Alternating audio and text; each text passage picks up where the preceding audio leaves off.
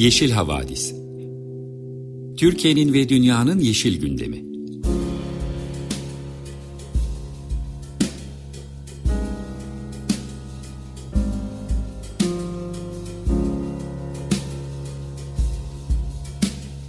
Hazırlayan ve sunanlar Selin Uğurtaş ve Arca Yılmaz.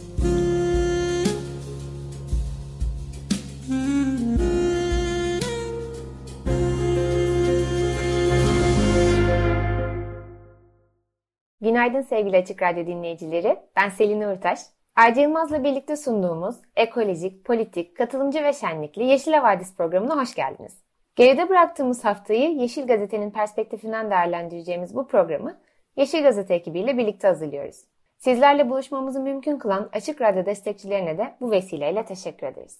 Bu hafta Arca bizlerle olamayacak. O nedenle benim sesimi biraz fazla duyacaksınız. Onun yokluğunu hiç hissettirmemem tabii ki mümkün değil ama elinden geleni yapacağım. Bu hafta programımıza ekoloji bülteniyle başlayacağız. Bu bölümde epey önemli gündem maddeleri var. Öncelikle orman yangınlarına ayrılan bütçenin azaltılmasından, Marmaris'te yapılan hatalı uygulamalardan ve bunlara karşı yerelde yükselen itirazlardan söz edeceğiz. Ee, daha sonra Türkiye'nin plastik atık ithalatının sonuçlarına değineceğiz. Bu konuda Greenpeace'in çok önemli ve kaygı verici bir raporu açıklandı. Onun üzerine etraflıca konuşacağız. İlaveten Beykoz'da planlanan orman tahribatına, Muğla ve Denizli'de devam eden çevre mücadelelerine değineceğiz. Ekoloji bülteninde bahsedeceğimiz konulardan biri de Aydın Germencik'te altın arama çalışmalarına karşı başlayan yerel mücadele. Tarımla geçinen halk toprağın, suyun zehirlenmesine karşı çıkıyor. Biz de bölgede son durumu detaylarıyla öğrenebilmek için Aydın Barosu Başkanı Anıl Yetişkin ile konuştuk. Sohbetimizde Aydın'da madencilik ve jeotermale karşı devam eden diğer mücadelelerden de bahsettik. Sizlerle bu röportajımızı paylaştıktan sonra iklim bültenimizde eriyen buzullardan, Afrika kıtasına devam eden kuraklıktan ve şirketlerin iklim krizine dair taahhütlerinin ne ölçüde yerine getirdiklerinden bahsedeceğiz. Bu hafta insan hakları ve demokrasiye dair gelişmeleri paylaştığımız bültenimizde AKP'nin kadınlara karşı yeni bir hamlesi var. Süreli nafaka meselesine değineceğiz. Son olarak da hem basın özgürlüğü ihlallerinden hem de medyada yaygın olarak kullanılan ayrımcı dilden konuşacağız. Dolu dolu bir günden bizi bekliyor. Ama her zaman olduğu gibi Yeşil Havadis'e güzel bir parçayla başlayacağız. Hayley Tuck'tan Sunday Morning'i dinliyoruz. Tekrar merhaba. 95.0 Açık Radyo'dasınız. Ben Selin. Yeşil Havadis'e ekoloji bülteniyle başlıyoruz. Kışın gelmesiyle birlikte orman yangınları konusu gündemden düştü.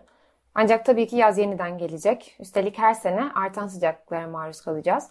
Dolayısıyla uzmanlar yangınlara daha hazırlıklı olmak için gerekli önlemlerin alınması konusunda uyarıda bulunuyorlar.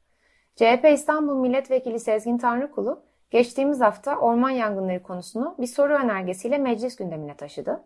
Tarım ve Orman Bakanı Bekir Pakdemirli'ye göreve başladığı 2018 yılından bu yana toplamda ne kadar hektar orman yandığını, bu yangınları söndürmek için ne kadar bütçe harcandığını, sabotaj sonucu çıkan yangınların ne ölçüde arttığını sordular. Bir başka önergede ise Doğu ve Güneydoğu Anadolu'da orman yangınlarının ne ölçüde arttığı ve bu yangınların çıkış nedeninin, nedeninin ne olduğu soruldu. Pakdemirli'nin yanıtına göre son 4 yılda Türkiye'de 393 yangın kasıtlı olarak çıkarıldı. Son 10 yıla baktığımızda ise tüm yangınların %6'sının bu şekilde çıktığı görülüyor. Bakana göre Türkiye'de orman yangınlarında belirgin bir artış yaşanmadı. Yanan alanları imar, yanan alanların imara açılması ise söz konusu dahi değil.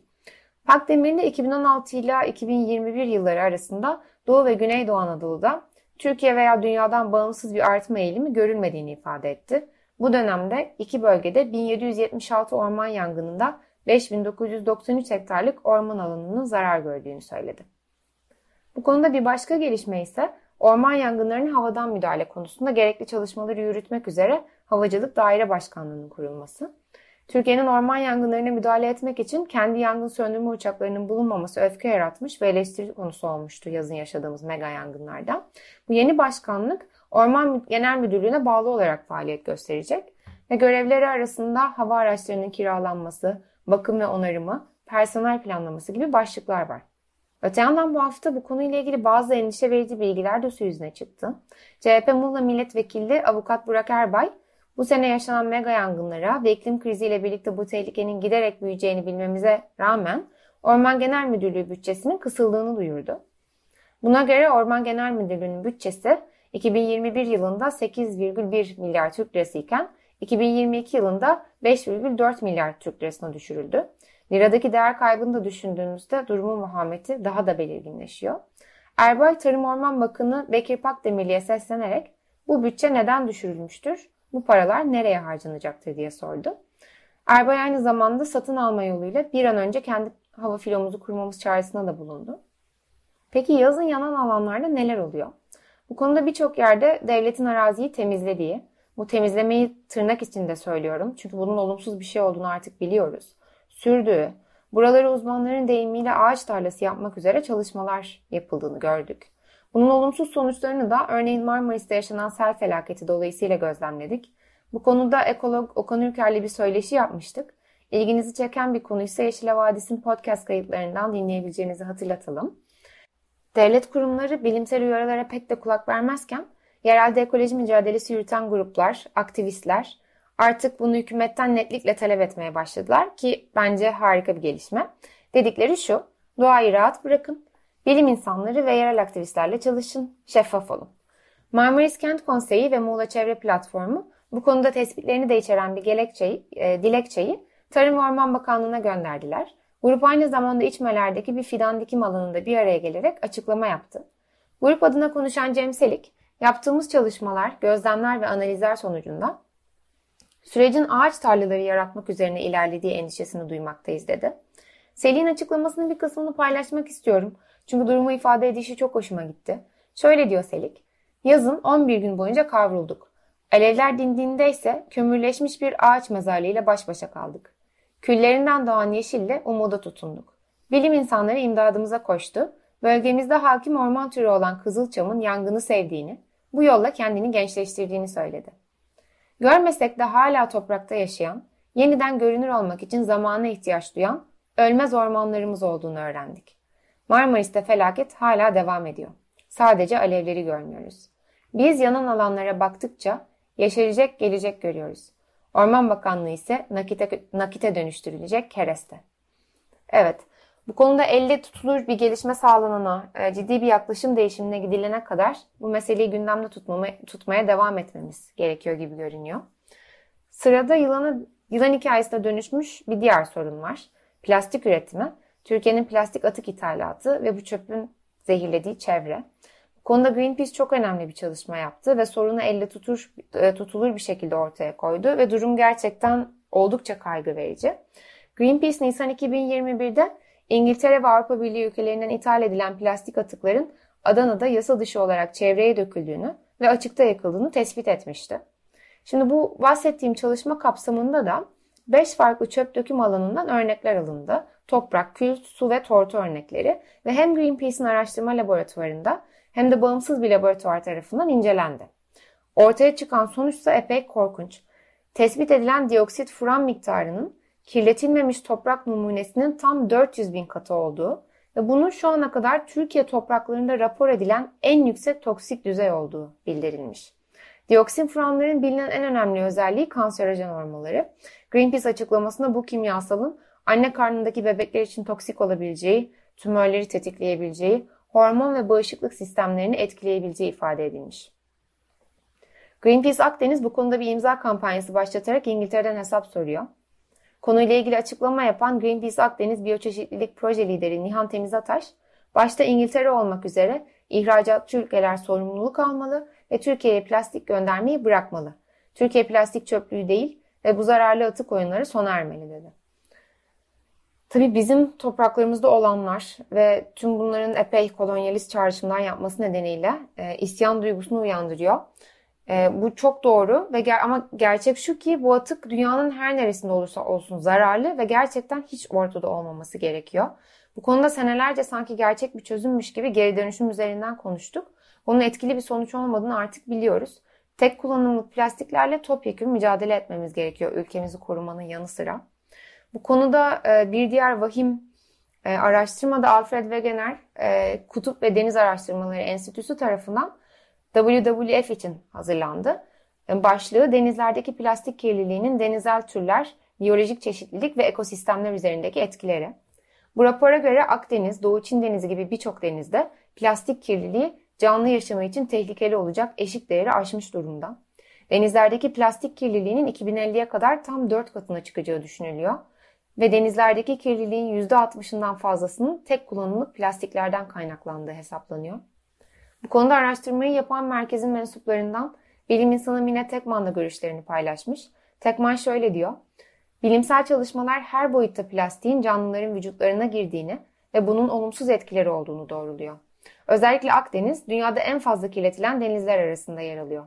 Araştırmalar tehlike altındaki Akdeniz soku, orkinos, kılıç balığı, ispermeçet balinası ve pamuk balıklarına ev sahibi yapan Akdeniz'de bu türlerin plastik yuttuklarını ortaya koyuyor. Ege Denizi'ndeki ispermeçet balinalarının %60'ının plastik yuttuğu tahmin ediliyor. Artık tüm dünyanın kişisel tüketim tercihlerini sorgulaması gerekiyor demiş. Naçizane bir ek yapabilecek yap, yapacak olursam artık kişisel düzeyde değil politika yapıcılar tarafından üretim aşamasında bir kısıtlama getirilmesi gerektiğini düşünüyorum. Çünkü tüm dünya nüfusunun bu sorgulamayı yapıp harekete geçmesini beklemek e, şu noktadan itibaren artık bana çok gerçekçi gelmiyor. Tüm bu endişe verici veriler ışığında. Evet böylelikle plastik konusunu geride bırakıp sıradaki haberimize geçiyorum. Bu gazete duvardan bir haber Hazal Ocak imzalı. Bu habere göre Çevre Şehircilik ve İklim Değişikliği Bakanlığı Beykoz'daki Zerzavatçı Mahallesi etabı doğal sit alanında değişikliğe gitti. Tamamı orman olan bölgelerin sit alanı düşürüldü. E, Mimarlı Odası İstanbul Büyükkent Şubesi Başkanı Esin Köymen kararın yapılaşmanın önünü açtığı uyarısında bulundu.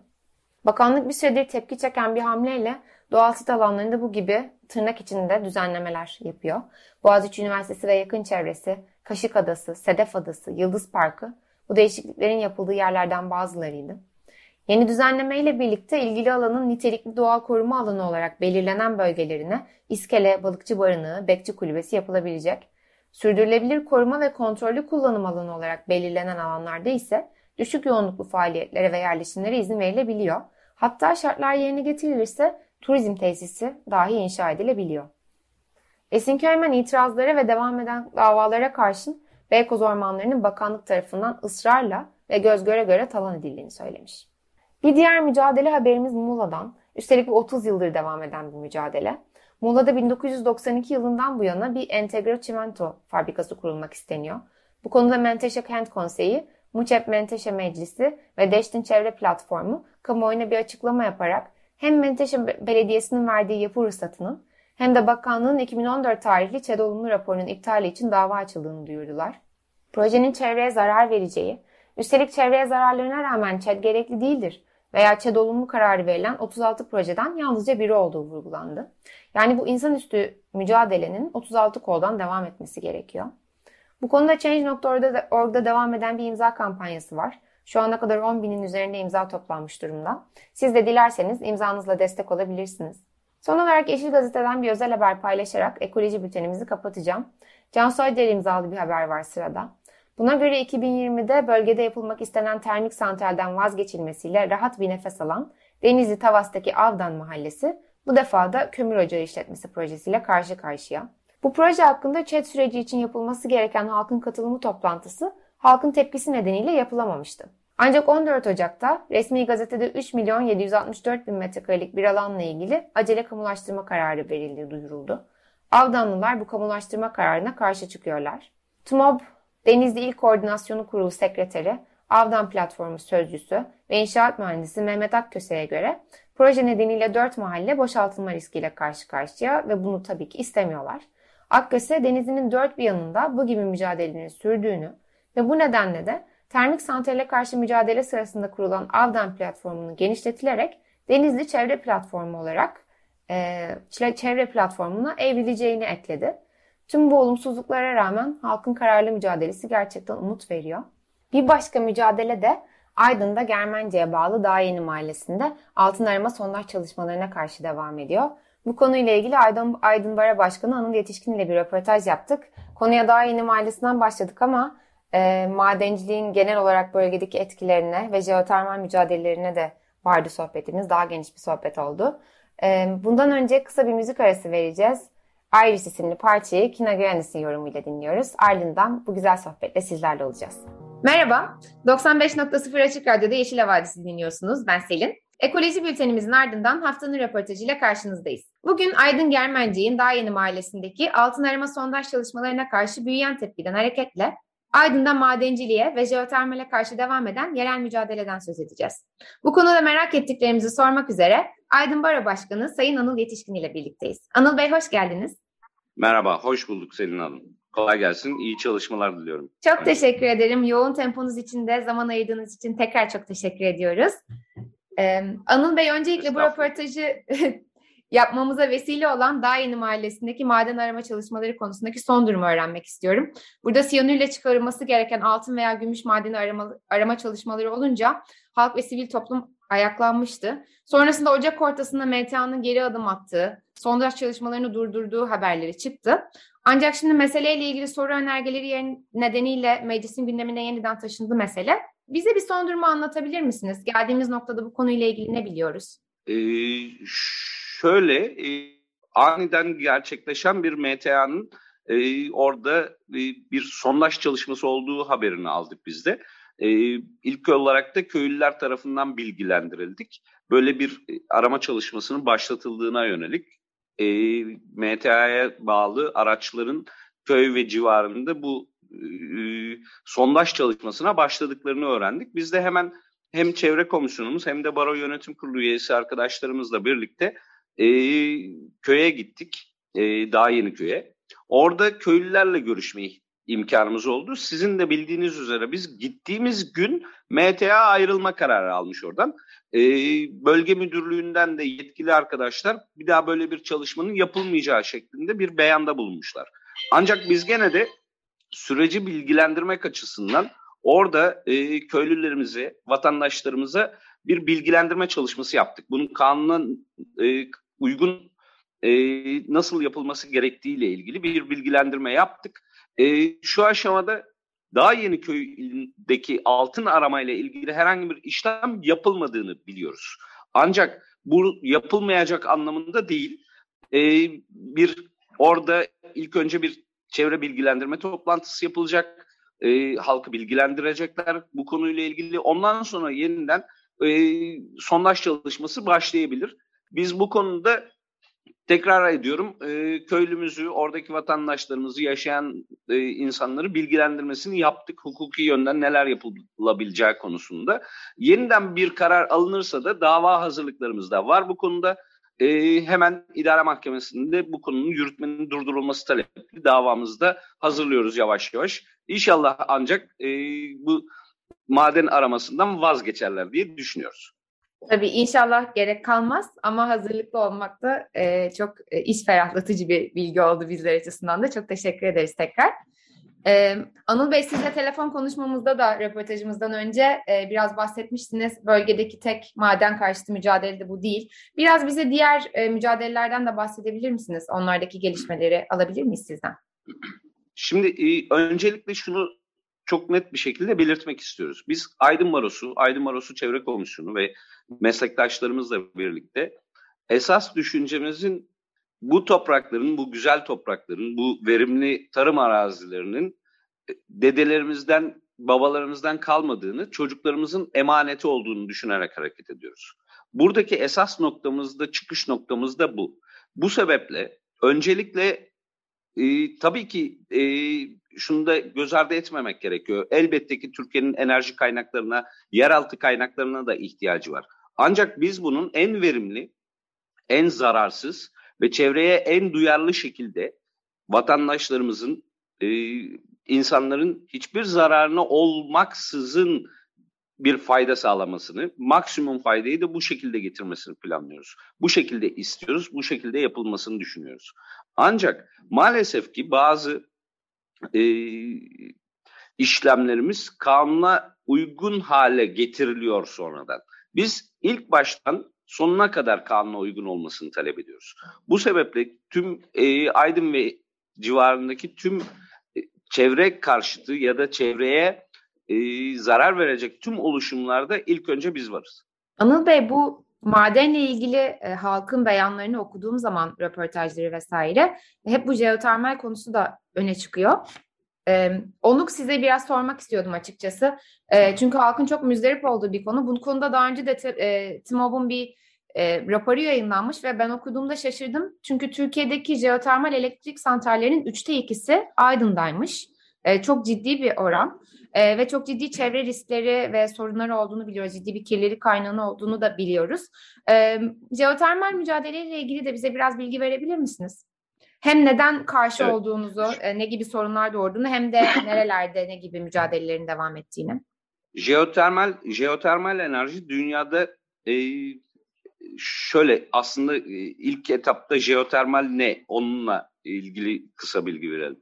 Jeotermal enerji yeraltı sularının ısınmasından kaynaklı e, ısıyı alarak ve buharını kullanarak elektrik üretimi yapılan bir enerji türü olarak ortaya çıktı. Oysa ki dünyada bunun farklı kullanımları da var. Türkiye sadece elektrik enerjisi üretmek üzere kullanıyor. Oysa ki bunu ısıtma ve soğutma olarak da kullanan birçok ülkeyi, birçok yeri de biliyoruz. Dünyanın en sıcak suyu Aydın'ın altından geçiyor. Bu bir ze- yeraltı zenginliği aslında. Ancak bunun çıkarılması ve kullanılmasında maliyet hesaplarından kaynaklı olduğu düşündüğümüz bazı aksaklıklar meydana geliyor.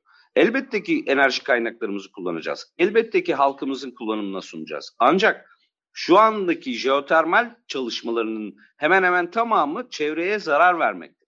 Özellikle de çıkarma aşamasında yani suyun çıkarılması aşamasındaki bölümlerde siz de raporu okumuşsunuzdur. O raporda da geçiyor çünkü o e, durumlar. Suyun çıkarılması aşamasında e, buhar alınıyor, tekrar deşarj edip e, tekrar yer altına verilmesi gerekmekte. Ancak bu bu tabii ki ekstra bir maliyet gerektirdiğinden dolayı birçok firma bunu yapmıyordu. Biz bunun da tetkik, tetkikini yapıyoruz. Bunun da e, incelemelerini yapıyoruz. E, kanunun aradığı tüm şartlara uyulmasını talep ediyoruz. Özellikle çevre etkisel değerlendirme raporlarının e, yetkin kişiler tarafından düzenlenmesini ve bu şekilde izinlerinin verilmesini istiyoruz. Ancak şehre ve insanların bulunduğu alanlara çok yakın bölgelerde jeotermal sahaların açılmasının, jeotermal kuyuların açılmasını da çok da istemiyoruz açıkçası. Zira e, Aydın'ın altından geçen e, sıcak suyun 260-275 dereceye kadar çıktığını düşünürsek burada ağır metallerin de e, havaya karışması, doğaya karışması ihtimali var. O sebeple biz bunlarla ilgili de çok ciddi bir çalışmanın yeniden baştan ele alınarak yapılmasını talep ediyoruz. Bir noktası daha var. Deşarj noktasında yani geri, geriye verilme noktasında da suyun e, yeraltı kaynağına bizzat o şirketler tarafından verilmesini ve bu konudaki önlemlerin alınmasını istiyoruz. Dışarıya salınımın olmaması için. Ayrıca şunu da özellikle belirtmek istiyoruz e, biraz evvel söylediğim gibi sadece elektrik enerjisi üretmekte değil, başka alanlarda da bunun kullanılması gerektiğini düşünüyoruz. Anıl Bey burada Kirazlı'daki son durumu sizden bir öğrenebilir miyiz? Çünkü Kirazlı geçtiğimiz sene epey basına yansımıştı.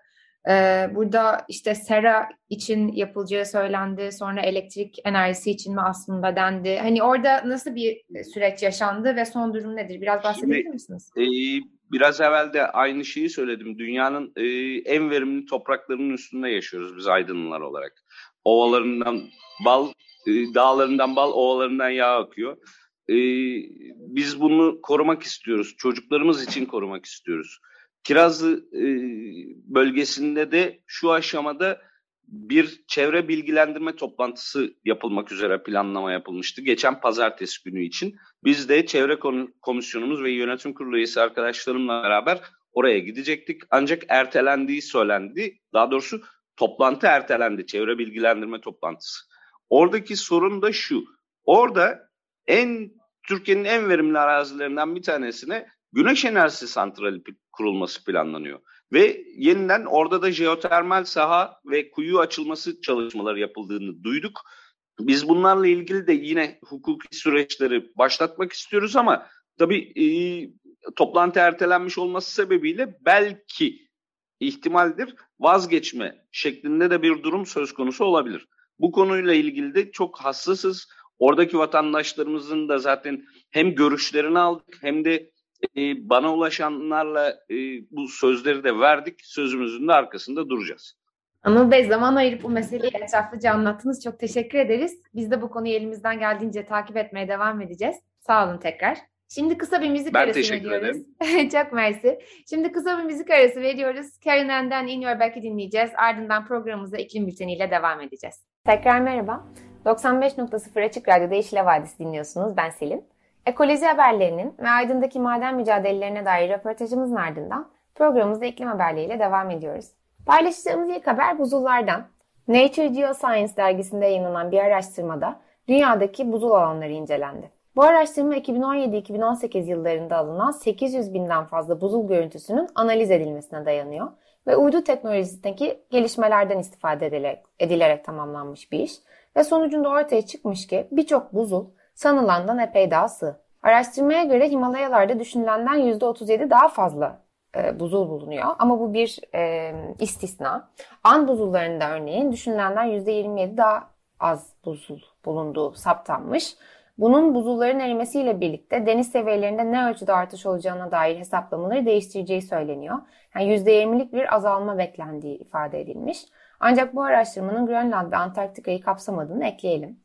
Bir başka araştırma ise Everest Dağı buzullarındaki hızlı erimeyi ortaya koyuyor.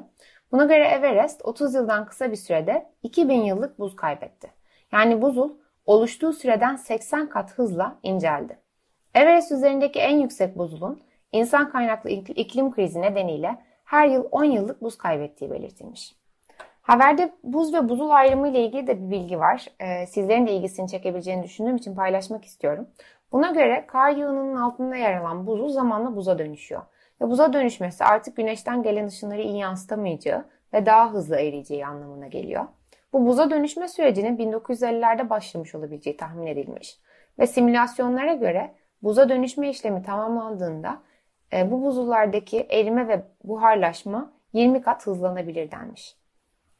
Bir yandan buzullar erirken öte yandan Somali, Kenya ve Etiyopya'da kuraklık ve tabi bunun neden olduğu açlık ve susuzluk e, çok ciddi bir sıkıntı yaratıyor. Hayvan ölümleri anormal boyutlara ulaşmış durumda. Uluslararası örgütler bölgeye acil destek çağrısında bulunuyorlar. 13 milyon insanın açlık tehlikesiyle karşı karşıya olduğu ifade ediliyor. Tüm bunlar olurken aynı ekonomisi büyük devletlerin hükümetleri gibi küresel şirketlerin de iklim stratejilerine uymadığı tespit edildi. Yeni İklim Enstitüsü ve Karbon Piyasalarını İnceleme adlı sivil toplum kuruluşlarının incelediği 25 küresel şirket, kamuoyuna duyurdukları iklim stratejilerine uygun hareket etmiyor. İncelenen 25 şirket arasında Google, Amazon, IKEA, Apple ve Nestle de var. BBC'nin haber için görüş aldığı bazı şirketler araştırmanın yöntemlerini eleştirmiş ve söylenenin aksine iklim kriziyle mücadelede önemli yol kat ettikleri iddiasında bulunmuş. Araştırma ise diyor ki bu 25 şirket küresel sera gazı emisyonlarının, emisyonlarının tam %5'inden sorumlu. Yani karbon ayak izleri devasa. Üstelik araştırmanın başyazarı Thomas Day çalışmaya aslında iyi örnekleri tespit etmek amacıyla başladıklarını söylüyor. Ancak inceledikleri şirketlerin beyanları ve hareketler arasındaki tutarsızlıkları görünce hayal kırıklığına uğramışlar. Çalışmada hiçbir şirketin performansı yüksek bir puan alamamış. Araştırmada ayrıca şirketlerin iklim hedeflerini uygulamaları durumunda bile emisyonların yalnızca %40 civarında düşeceği ancak hiçbir zaman hedeflerini söyledik, hedeflediklerini söyledikleri net sıfıra ulaşamayacakları tespit edilmiş. Ee, bu hafta iklim bültenine kaçak olarak birkaç tane de hayvan hakları haberi sıkıştırmam gerekti. Çünkü çok önemli haberler var. Kısaca bunlara da değinmek istiyorum. İlk Yeşil Gazete'nin bir özel haberi. Erzincan'da yaşanan ve gerçek anlamda kan donduran bir haber. Besleme yapmak için Erzincan kent çöplüğüne giden hayvanseverler burada siyah torbalara konularak çukura atılmış, çok sayıda öldürülmüş kedi ve köpek buldular. Bu görüntüler tabii ki sosyal medyada paylaşıldı ve olay oldu. Konuyla ilgili ismini açıklamak istemeyen bir hayvansever Yeşil Gazete'ye konuştu ve ölü hayvanların çöplüğe belediye araçlarıyla taşındığını söyledi. Cuma günü besleme yapmak için çöplüğe gittiğini belirten hayvansever şöyle diyor. Çöplüğün ön tarafındaki hayvanlara mama verdikten sonra arka tarafa yöneldik. Bu esnada hayvan ambulansını fark ettik. Ambulans bizi fark edince durdu, sonra tekrar ilerledi ve daha sonra çöplüğe bir şeyler attıklarını gördüm. Durumdan şüphelenip ambulansın gitmesini bekledik. Ambulans gittikten sonra gidip baktığımızda siyah torbalar içerisine koyulmuş onlarca ölü köpek ve kediyle karşılaştık dedi. Hayvanseverin açıklamasının devamı şöyle. Karşılaştığım vahşet görüntülerini kayıt altına alırken uzaklaşan ambulans geri döndü.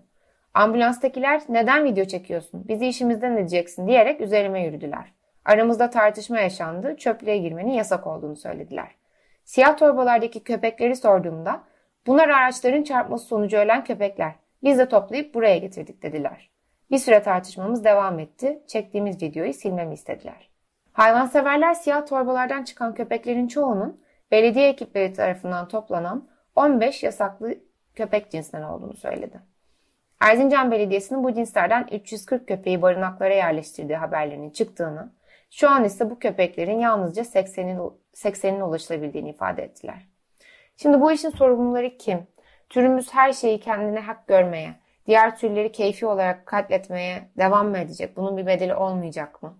Erzincan Doğa ve Sokak Hayvanları Koruma Derneği Başkanı Güler Öztürk tabii ki sorumlulukların, sorumluların cezalandırılmasını istemiş ve önümüzdeki günlerde Hayvan Hakları Federasyonu yani HAYTAP ile gerekli girişimlerde bulunacaklarını söylemiş. Umarız buradan bir sonuç alınabilir. Ee, bir diğer haber Cansu Acar imzalı bir özel haber. Buna göre Sivas'ın Yıldızeli ilçesindeki Kümbet Mahallesi'nin muhtarı Erol Çakmak, Facebook hesabından bir çağrı yaparak vatandaşların toplayıp getirdiği köpek başına 100 lira ödeneceğini söyledi. Tepkiler üzerine muhtar paylaşımını kaldırdı. Vatandaşlar tabii ki suç duyurusunda bulunacaklarını söylediler. Ama muhtarın iddiası hayvansever olduğu ve çocuklar zarar görmesin diye böyle bir paylaşım yaptı.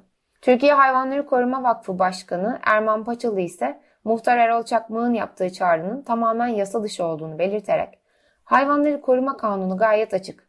Hayvanlar rehabilitasyon maksadıyla yerel yönetimler tarafından bulundukları ortamdan alınır, kısırlaştırılır ve rehabilitasyonları tamamlandıktan sonra da alındıkları ortama geri bırakılır.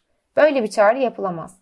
Eğer bir bölgede sokak hayvanlarının rehabilitasyonuna ihtiyaç varsa o ilçenin belediyesindeki rehabilitasyon merkezi, eğer ilçede yoksa ilin belediyesi bu hizmeti verir. Kafasına göre canı isteyen hayvanı kargo tulumba toplayıp bir yere getiremez diye konuştu. Muhtarın yap- yaptığı açıklamada belediye ekiplerine teslim edileceği yazılıyor, yazıyor. Ancak belediyenin buna uygun bir tesisi yok. Bu hayvanların akıbeti ne olacak diye de oldukça yerinde bir soru sormuş Erman Paçalı. Evet bu iki haberle birlikte bültenimizin de sonuna geliyoruz. Şimdi kısa bir müzik arası vereceğiz. Havana Neşama'dan So Far isimli partiyi dinleyeceğiz. Ardından Yeşil Vadisi'nin son bölümüyle tekrar karşınızda olacağım. Tekrar merhaba. 95.0 Açık Radyo'da Yeşil Vadisi dinliyorsunuz. Ben Selin. Programımızın bu son kısmında birkaç önemli haberimiz var. İlk sırada AKP'nin inatla gündeme getirdiği nafaka düzenlemesi var. Türkiye'den Ebru Karatos'un imzalı habere göre Adalet Bakanı Bekir Bozdağ ve ekibi düzenlemede son değişiklikleri yapıp Cumhurbaşkanı Erdoğan'a iletecekler. Bu taslağa göre nafaka ödeme süresinde üst sınır olacak ve ödeme evlilik süresine göre belirlenecek. Bu konuda Eşitlik için Kadın platformu tüm vekillere bir mektup gönderdi. Mektupta nafakanın özellikle tek seçenek olarak evlilik sunulduğu için eğitim hakkı kullandırılmamış, meslek sahibi olamamış, meslek sahibi olsa bile çalışmasına izin verilmediği ya da evin tüm yükü üzerine bırakıldığı için mesleğini yapamamış kadınların boşanma sonrasında hayata tutunabilmesi için tek seçenek olduğuna dikkat çekiliyor ve iddia edildiği gibi süresiz nafaka yoktur. Bağlanan nafaka kadının çalışmaya başlaması, yeniden evlenmesi veya bir başkasıyla fiilen evli gibi yaşaması durumlarında kesilmektedir dendi. Yapılan araştırmalar da nafaka konusunda gerçek durumun yaratılmak istenen algıdan çok farklı olduğunu ortaya koyuyor.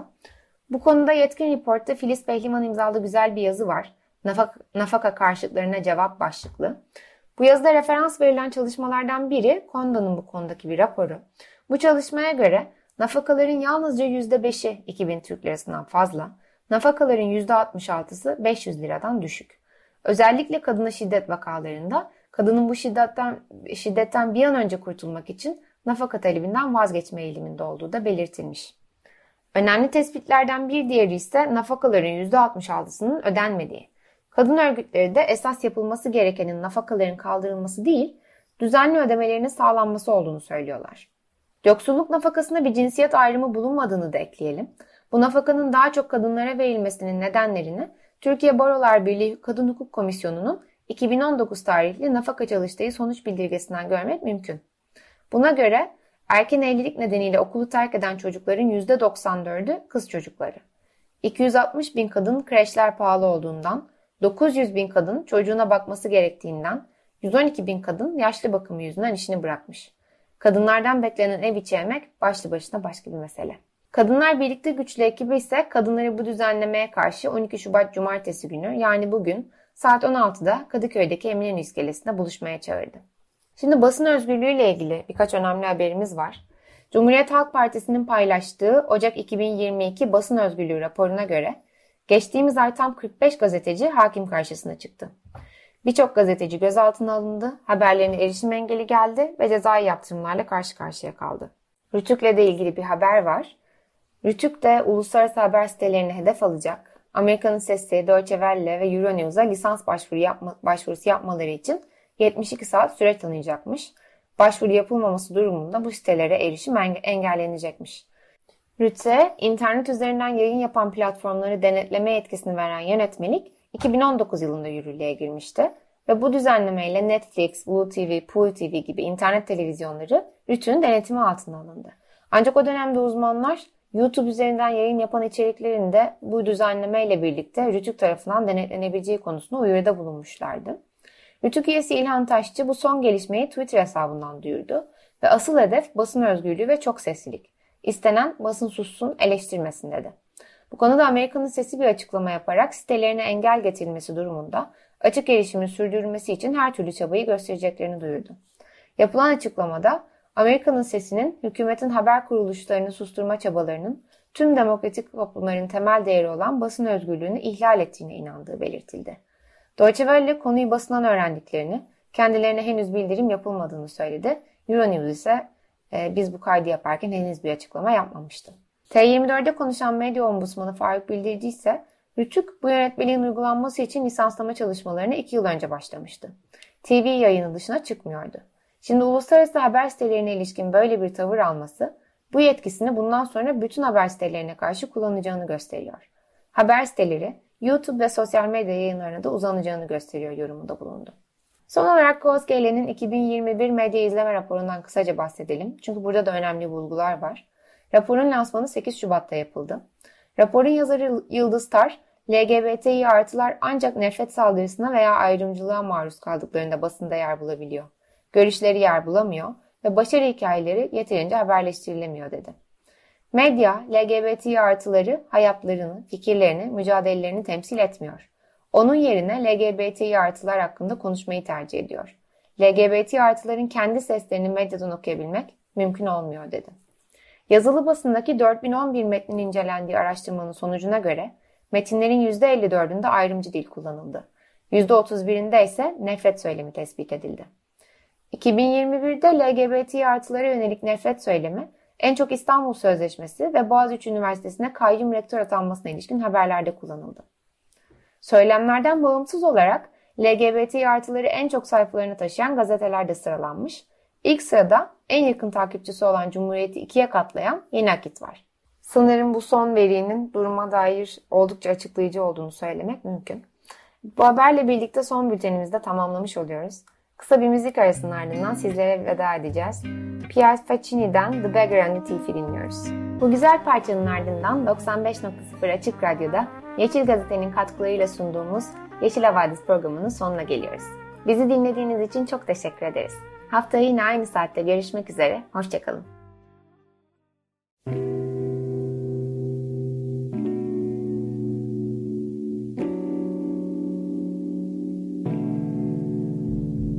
Yeşil Havadis Türkiye'nin ve dünyanın yeşil gündemi